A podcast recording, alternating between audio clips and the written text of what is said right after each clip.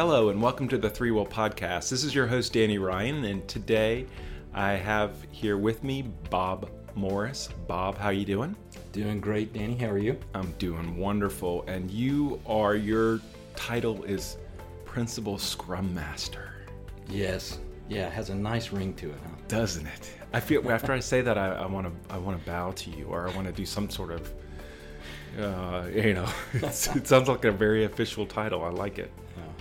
So, what we're going to talk about today is some real world project management topics. And uh, I think it's always nice to, to sort of talk about reality. What is uh, some of the things that um, you read in books, and then you have the real world, and how do we apply some of that to the real world? And um, we've had plenty of discussions on this podcast about process, and most folks um, know that we typically use Scrum on projects which is one of the agile um, processes that are out there. And we actually had a conversation this morning with Rob, and we were talking about um, how we co- uh, combine some of these different processes depending upon what we're trying to do. Now, what I wanted to talk with you um, was about Scrum, about how do we deal with the fact that things change, how do we continue to be flexible what is it that we need to do in order to um, maintain flexibility in the projects that we have? Yeah, so uh, yeah, I think we'll we'll talk about uh, one specific aspect of uh, how we typically execute our, our projects, and as you mentioned, we use uh, an agile Scrum project approach. And I, I guess this whole discussion is predicated on the the point that you know, change is sort of part of human nature.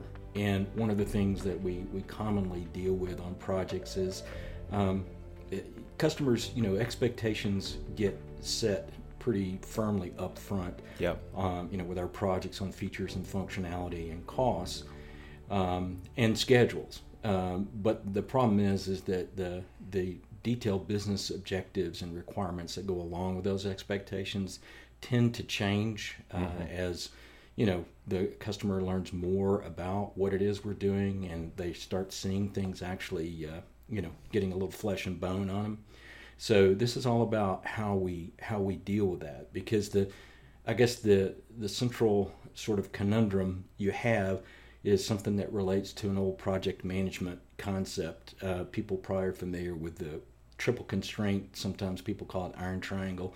Basically just saying that if you you know you've got scope, time, and cost, and that applies to any project. Doesn't matter if you're using uh, Agile Scrum or any other approach. Mm-hmm. And uh, typically, a change in one of those areas, uh, and the most typical change is maybe an increase in scope. It's going to impact those other areas. Uh, it can impact both of those other areas. You know, increasing time and increasing cost. And then, you know, the real world and expectations that customers have um, you know that's just not a realistic uh, uh, way to deal with those kinds of specific changes that occur along the way. In other words, every time we have a change, we, we don't immediately uh, say that these other things, time and cost, are going to have to change. Yep, yep.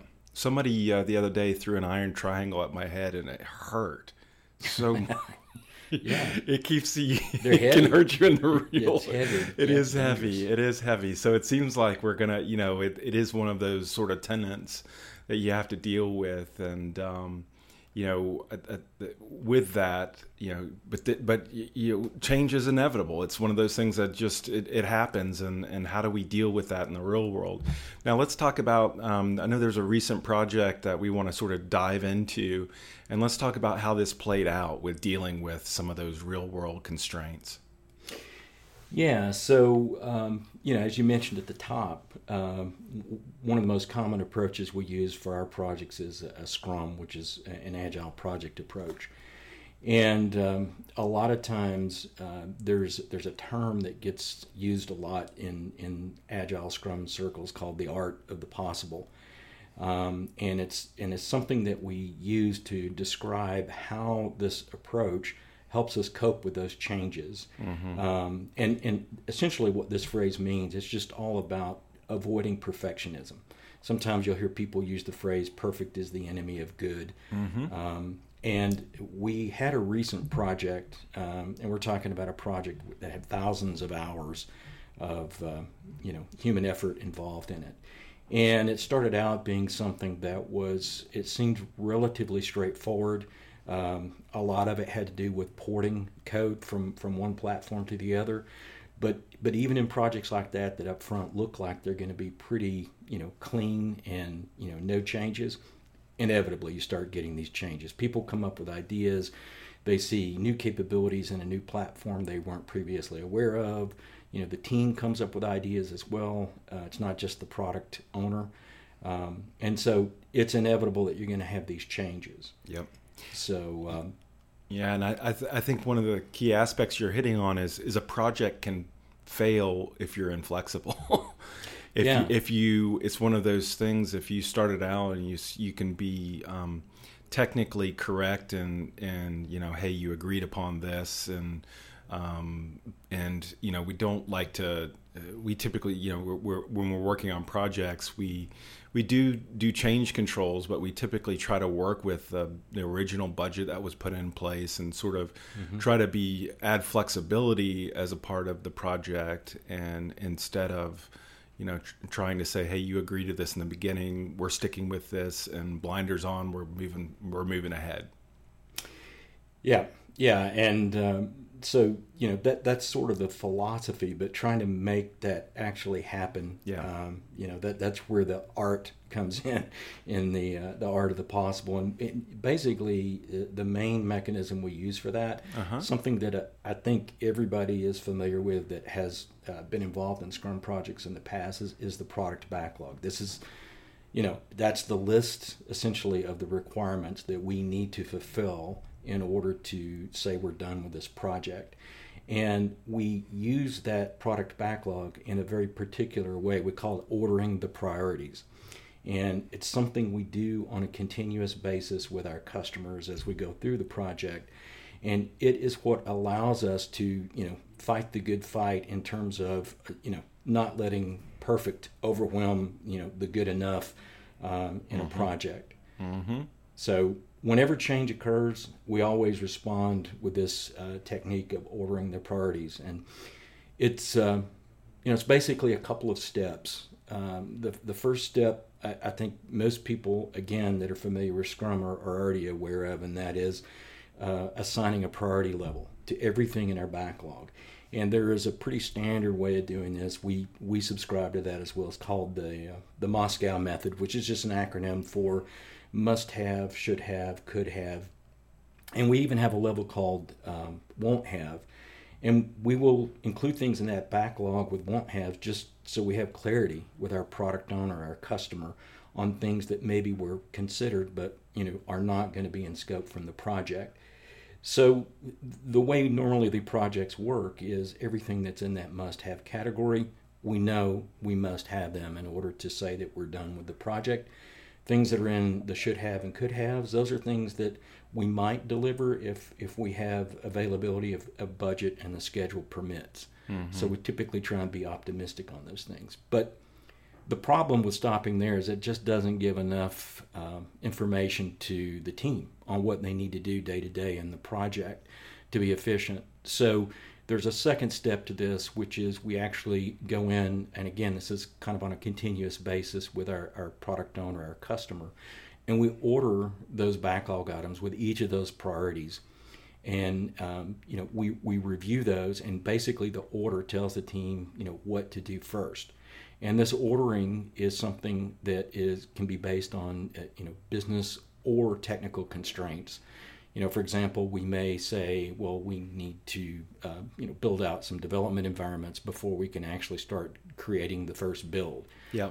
so those two those two steps um, that that's really sort of the the key that we're using here to try and bring this concept of you know art of the possible to the to the project um, So, so quick question. Yeah. So, when you're so you're doing this, um, we're first working with a customer, and we put together the initial backlog, and then they we have them at that point in time. They're the ones who decide which of those um, must have, should have, could have, won't have.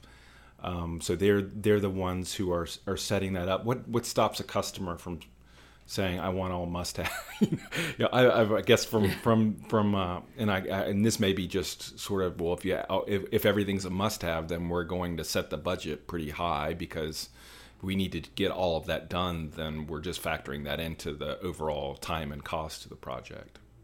Right, I, and, and, I think the, the key to that is we we uh, align on expectations at yeah. the beginning of the project, yeah. and that could be uh, so we have uh, you know kind of a high level backlog at the beginning of a project, and it could be that everything in there is a must have. I've seen some projects like that. It could be that there are things recognized up front that uh, you know from a business uh, perspective would be nice to have but they don't absolutely have to have them, and so they might not be in the must-have category. But but the key thing is, as we go through the project, you know, we're working off that initial alignment of expectations, and mm-hmm. we're very protective about making sure that both we and the customer is in agreement and alignment on what gets into that must-have category mm-hmm. um, for things that, that end up getting added to the project. Um, and in some cases we'll we'll go uh, into a project and again you, you learn as you go a lot of times we'll end up there'll be new items that may come into the backlog that that a product owner makes a decision that you know actually that's got more value to the business mm-hmm. than some of the original things and so we this approach that we're using here accommodates flexibility as far as that goes so they as long as uh, you know, we've got something in must have in the existing backlog that we haven't started on, and there's no dependency on other things. They could actually pull that out and substitute something of you know equal amount of effort. Okay. Um, and we'll just you know absorb that change as part of the, the, the project and do you is this where you start talking about like story points where you say you may be able to exchange one that's of similar story points to another exactly and, okay yeah. That, that and then I think it's kind of interesting that you on the second step of this as well. It sounds like you also you're looking at both business and technical constraints. And I think some of the technical, what, what I would think there would be, you would look at like the story points. What's the estimate on this? And if it's you know sometimes when you're filling up that shopping basket, you might not reach for something that you know is really expensive when you could get two of something else. You know. Mm-hmm. So you're you're trying you're you, you are really factoring in both business and technical constraints to what's the order of what I'm doing. Yeah. Yeah, it, it, it essentially boils down to taking, you know, what could be very big decisions in terms of cost and time and features and breaking it into a very small, you know, a set of very small decisions. And then a lot of times it's much easier to make a bunch of small decisions than one huge decision. Yep. Certainly less risk. And now you mentioned um, sort of an analogy with a house in a tropical rainforest. T- tell me sort of how that how does this play out to that?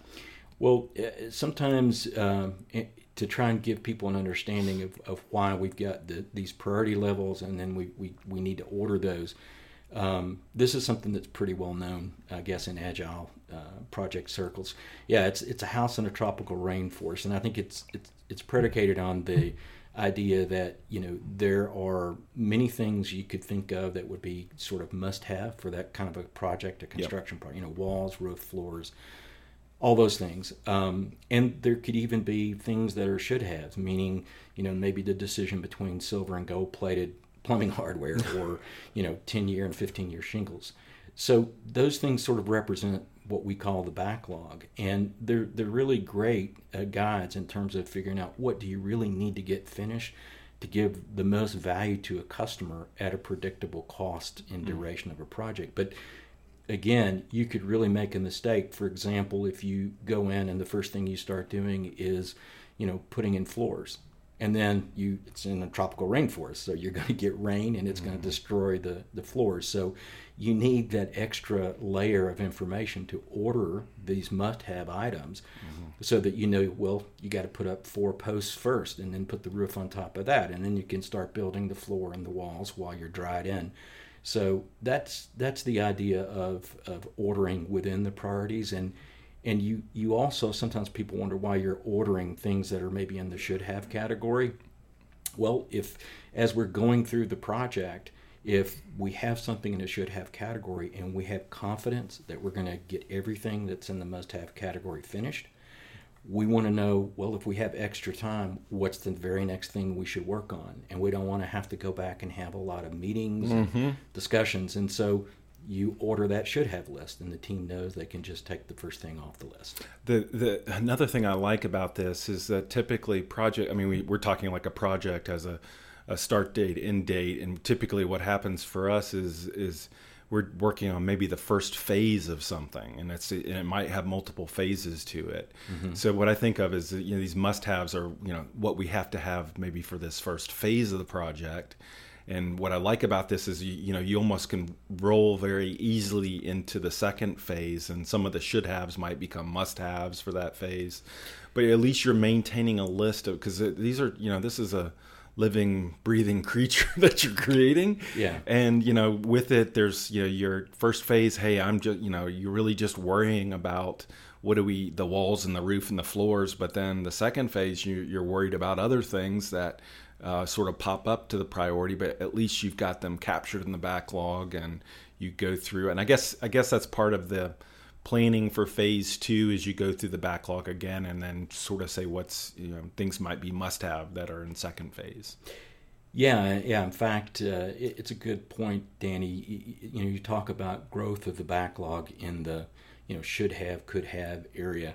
Um, when we see that in a project, we that's certainly not a sign of uh, you know poor health of a project. That's actually a, a healthy project, um, and it provides values to our customers. Maybe they're not going to do that now, but they've got a head start on planning and understanding what really should come next and what what's the next thing that could provide value, even if that's not something they're going to budget for to do right now.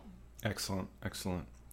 Um, uh, you know, it, it, it's with having the requirements and ordering the requirements and knowing what's going going to happen next um, it just it seems like it's gonna it's a there's a better flow to the project as well yeah and it's uh, you know earlier when i was talking about splitting you know big decisions up into a bunch of smaller decisions is sometimes um, you know a, a product owner we'll have some other stakeholder even come in with a new idea, something that, that really would improve um, something that we're, we're trying to deliver. But when they look at that at, at a detailed level and they think about, well, what will that mean in terms of trade offs of other things? I can't, if I want to stick within you know my current budget, maybe I can't do that unless I'm willing to pull something else out. And it really requires them to make those kind of value decisions at a very detailed level and, um, and and they're able to do that other than just saying, well, you know, everything that I previously identified, you know, just do it. Uh, here's a new thing. Tell me how much it's going to cost, and we've got to go through the change management process. Um, so it's it's it's a lot more efficient way of trying to make those judgments. Let's um, for wrapping this up. Let's talk about um, a, a, recent project that you had um, you know, had it seemed like it had a relatively uh, straightforward set of requirements. Um, you know, what? How did that? What? Tell me more about that that particular project. Yeah, so this was uh, it, it, certainly wasn't one of our smaller projects. We're talking about thousands of hours uh, of work. Um, I like I, this. I like this a lot. and, and, I wish and this I, was our typical type of project. and uh, you know, this was. Uh, I think I mentioned earlier. You know, it was initially thought to be something that was going to be pretty straightforward. Uh-huh. It involved, uh, you know, porting some code from an earlier version of, a, of an application over to a new platform. Gotcha. Um, and and even you know some of the objectives were you know the the first priority is you know don't disrupt the user experience and make you know this should be completely transparent to users. But you know it's inevitable when you're doing that work you start noticing some of those little inefficiencies maybe in the application that you'd like to clean up since you're already in there working with the code or maybe you see a way to do something differently that could really leverage some new functionality of the new platform mm-hmm. and that's how those changes crept in there and there there wasn't a lot of uh, you know wiggle room in terms of trying to add new things and there wasn't a lot of wiggle room to remove things because ultimately we had to port over all of the existing functionality to this new platform.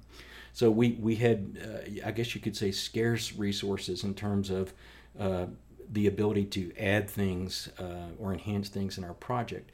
But this worked really well because it allowed us to be very, very smart with those scarce resources in terms of being able to add a few things that didn't require a lot of work but really had a lot of bang for the buck. And um, and we were able to do that. So we we ended up delivering this project again it was thousands of hours very very close in terms of the original cost estimate but it actually had some features and functions that were uh, enhanced above what was in the original uh, plan so pretty good outcome uh, for everybody you know, the, our product owner was able to point to uh, sticking to our budget, and at the same time, these users were happy because they saw some some changes and improvements. I love a good happy ending. Yay! Yep. it seems to me that your role on some of these projects um, is really just to report reality. You know, you're you're almost there. You're trying to help um, the client make good decisions as you're going along on this project. That's really you're sort of like guiding them mm-hmm. and and helping them to make sure that you know, they're doing the right things with setting priorities, with making sure you know what we're working on next is the next highest value thing for us to work on. Yeah, you know, there's there's a lot of people. Uh, you know, first of all, the Scrum Master name sounds strange to a lot of people that aren't involved in this kind of work. Um, and the most common way that I'll, I'll tell people, you know, what it is, is, is it's, it's a coach role. It's a coaching yep. role. And, you know, we, our philosophy here is that coaching role is not just for the ThreeWill team, but it's for our customers as well. And so we, we don't take that responsibility lightly. And that's one of the things we do is to help coach our customers through this process of making, you know, these smaller decisions that lead to really good, large outcomes. Awesome. Awesome. I think it's a it's a great way of ending this, Coach. Way to principal coach, or I'll just call you Coach, head coach. Yeah, let's head to the showers. Okay. and with that, let's wrap it up. Uh, Bob, thank you so much for taking the time to do this. Really appreciate it. My pleasure. And thank you everybody for listening today, and have a wonderful day. Take care. Bye bye.